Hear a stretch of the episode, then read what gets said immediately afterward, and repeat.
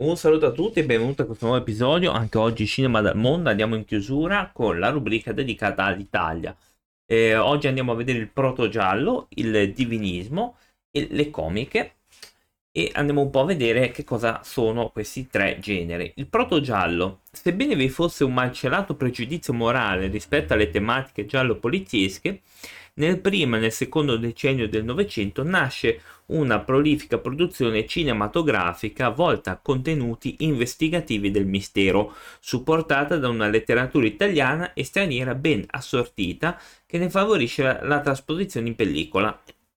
Già eh, ciò che più tardi avremmo assunto come sintesi del giallo italiano viene prodotto e distribuito già dopo i primi vagiti della settima arte in Italia. Quindi arriva questo giallo che era molto supportato dalla letteratura italiana e straniera e infatti eh, ci sono tutte il sunto, tutta la sintesi che poi diverrà negli anni 60-70 il giallo italiano.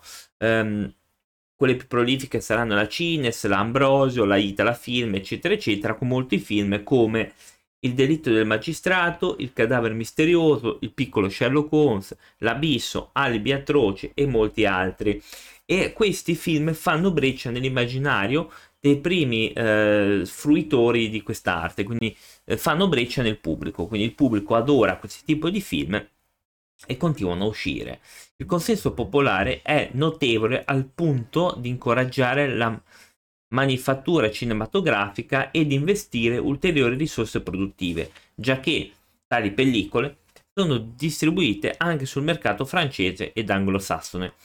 Così molti altri registi eh, dedicati a questo genere come Oreste Mentasti, Luigi Maggi, eccetera, dirigono parecchie decine di film dove elementi narrativi classici del protogiallo muto, mistero, reato, indagine, eh, colpo di scena finale, costituiscono gli aspetti strutturali della rappresentazione cinematografica.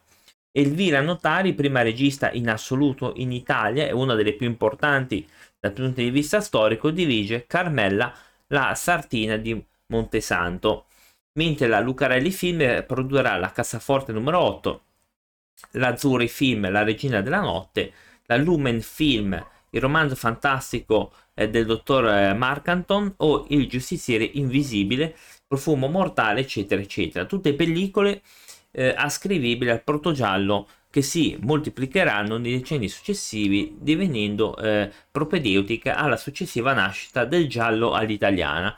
Quindi questo protogiallo è, diciamo, l'antenato del giallo all'italiana che vedremo molto più avanti. Eh, un genere che io adoro tantissimo, il giallo all'italiana, perché c'è proprio l'investigazione, eh, la polizia, eccetera, eccetera. Qui vediamo che inizia a svilupparsi questo proto giallo.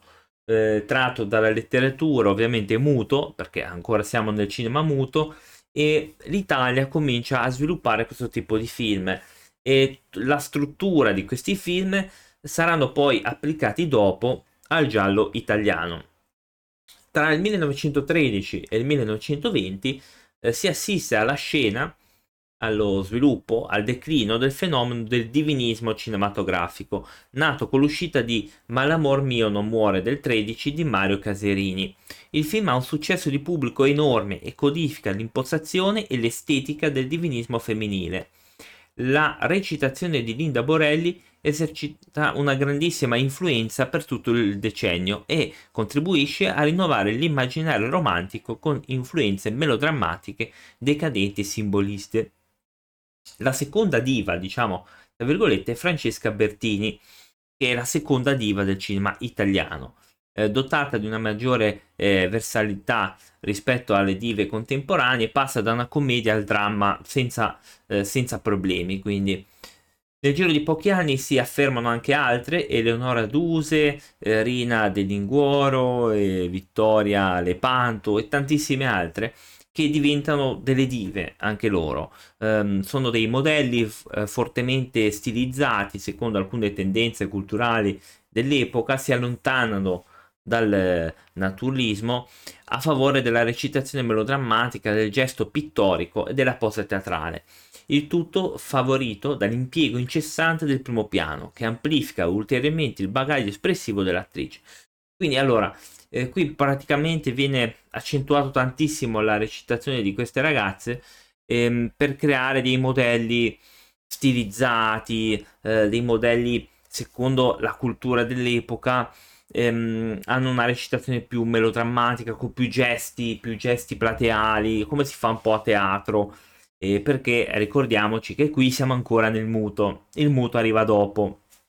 Nonostante le diversità degli interpreti e dei film, il modello femminile che emerge dal cinema di questo periodo è sostanziale e riconducibile al modello melodrammatico, anche se contaminato dal decadentismo d'Annunziano e dalle teorie di Lombrosio, ora innocenti e pure, ora deliranti in preda a deliri, ora madre dolcissima a cui viene negata la maternità. Quindi qua viene detto in questa frase che sono donne che riescono a fare più ruoli eh, senza problemi, quindi soltanto negli anni 20 con la crisi produttiva e il tramonto delle dive sarà possibile l'emergere di una figura femminile più realistica, priva dell'aura divina e più accessibile allo spettatore. Nel medesimo lasso di tempo il fenomeno del divinismo si sviluppa anche sul fronte maschile, in virtù dell'affermazione di svariati attori teatrali, che in molti casi fungevano contemporaneamente anche da registi delle pellicole, quindi alcuni nomi Alberto Capozzi, Emilio Ghione e tantissimi altri. E qua ehm, nascita e morte del divinismo arriva le comiche, arrivano le comiche che era un genere comico che io personalmente non è che mai amato questo tipo di, di genere, però magari in questo periodo magari facevano ridere, eh, non lo so. Nonostante un discreto successo nel primo decennio del secolo, le comiche mute non sono mai diventate un genere di rilievo. Il tratto rilevante di questa produzione, che conta centinaia di film, quasi tutti co- cortometraggi, è la capacità di assimilare varie forme di spettacolo popolare, dal teatro di piazza ad altri. Costruiti intorno a esili trame con spunti umoristici e catastrofici, questi brevi film fungono da semplice accompagnamento a pellicole più ambiziose. Il comico di maggior successo dell'epoca era André Did, noto come Cretinetti, il protagonista di un sacco di corti per Itala Film. L'interesse storico di questi film sta in realtà nella loro capacità di rivelare le aspirazioni e le paure della società piccolo borghese divisa tra il desiderio di affermazione e le incertezze del presente. È significativo che i protagonisti delle comiche italiane non si pongono mai in aperto contrasto con la società né incarnino desideri di rivalsa sociale, a differenza di Charlie Chaplin, ma cercano piuttosto di integrarsi in un mondo fortemente desiderato. Le comiche non sono un genere eh, di rilievo, però qua vengono citate. E poi andiamo, eh, aggiungo anche questo, abbiamo ancora un po' di tempo, il cinema futurista, così che poi andiamo da, arriva poi il sonoro, così la prossima puntata facciamo un po' il sonoro. Anche se in modo marginale l'avanguardia futuristica ha effetti sul cinema del periodo e soprattutto ne è influenzata.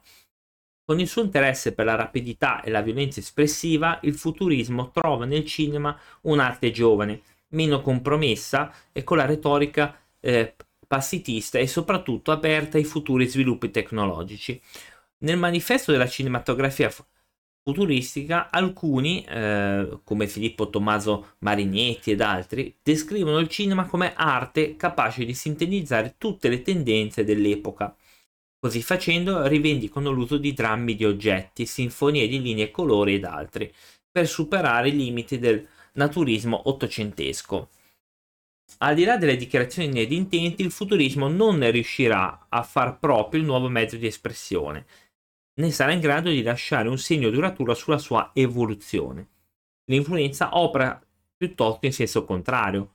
Sarà il cinema a condizionare la produzione artistica del movimento, col montaggio dei materiali più disparati, i primi piani e i dettagli, il taglio eccentrico delle immagini, l'uso di didascalie, stacchi e dissolvenze.